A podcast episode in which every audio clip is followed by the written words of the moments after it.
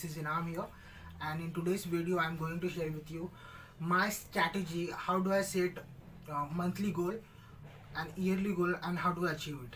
So I'm going to share with you everything. Uh, so before it gets uh, delay let's get started. So the first step um, in achieving any goal is that you need to know exactly what you want. You need to have a clarity. So first you need to have a clarity. So write it down that having a clarity is one of the most important thing in achieving any goal. Now if you see that the reason people fail in achieving their goal is because they do not have a clarity as to what they want out of their life. So the first step is uh, if you do not know the first step then it's not gonna happen.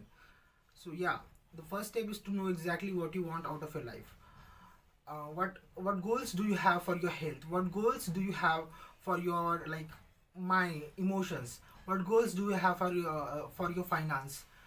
You know to uh, set goal not just in one area of your life but in multiple areas of your life. So this is the first step is gaining getting clarity and being absolutely clear. Now the second step that i want to share with you is that uh, you need to have a yearly goal first. Like for example let's say uh, you want to make a certain amount of money. So let's say like you want to make like 1 lakh rupees uh, in the next one year. So you know to have a goal like like you have a goal that i will i will make um, 1 lakh rupees by the end of 31st december 2022 so that is then yearly goal so you need to convert that yearly goal into the monthly goal. So step second is first step is to get getting clarity. Step second is to know your yearly goal. What is your yearly uh, sorry uh, uh, to know your yearly goal and to and the uh, and then to uh, break it down into months. So how much money do you need to make monthly to get to that one year goal. So for example let's say you want to make 1 lakh rupees by the end of 31st december. So you need to make at least 10000 rupees every single month to reach uh, like 9000 or 8000 rupees to reach to that goal to achieve that goal. So that's how you can go about. Now this uh, this is the second step. And which is to put like uh, the like which is to put the uh, a time frame. When do you want to achieve your goal? And the third uh, step is that you need to focus on your daily action. A lot of times what happens. People set goal and they just think about the end goal and they don't do not focus on their daily actions that they need to take to achieve that goal. So that is the third step is to pick the most important one yearly goal and then work on it. Step fourth uh, is that use smart formula. Now what is the smart formula?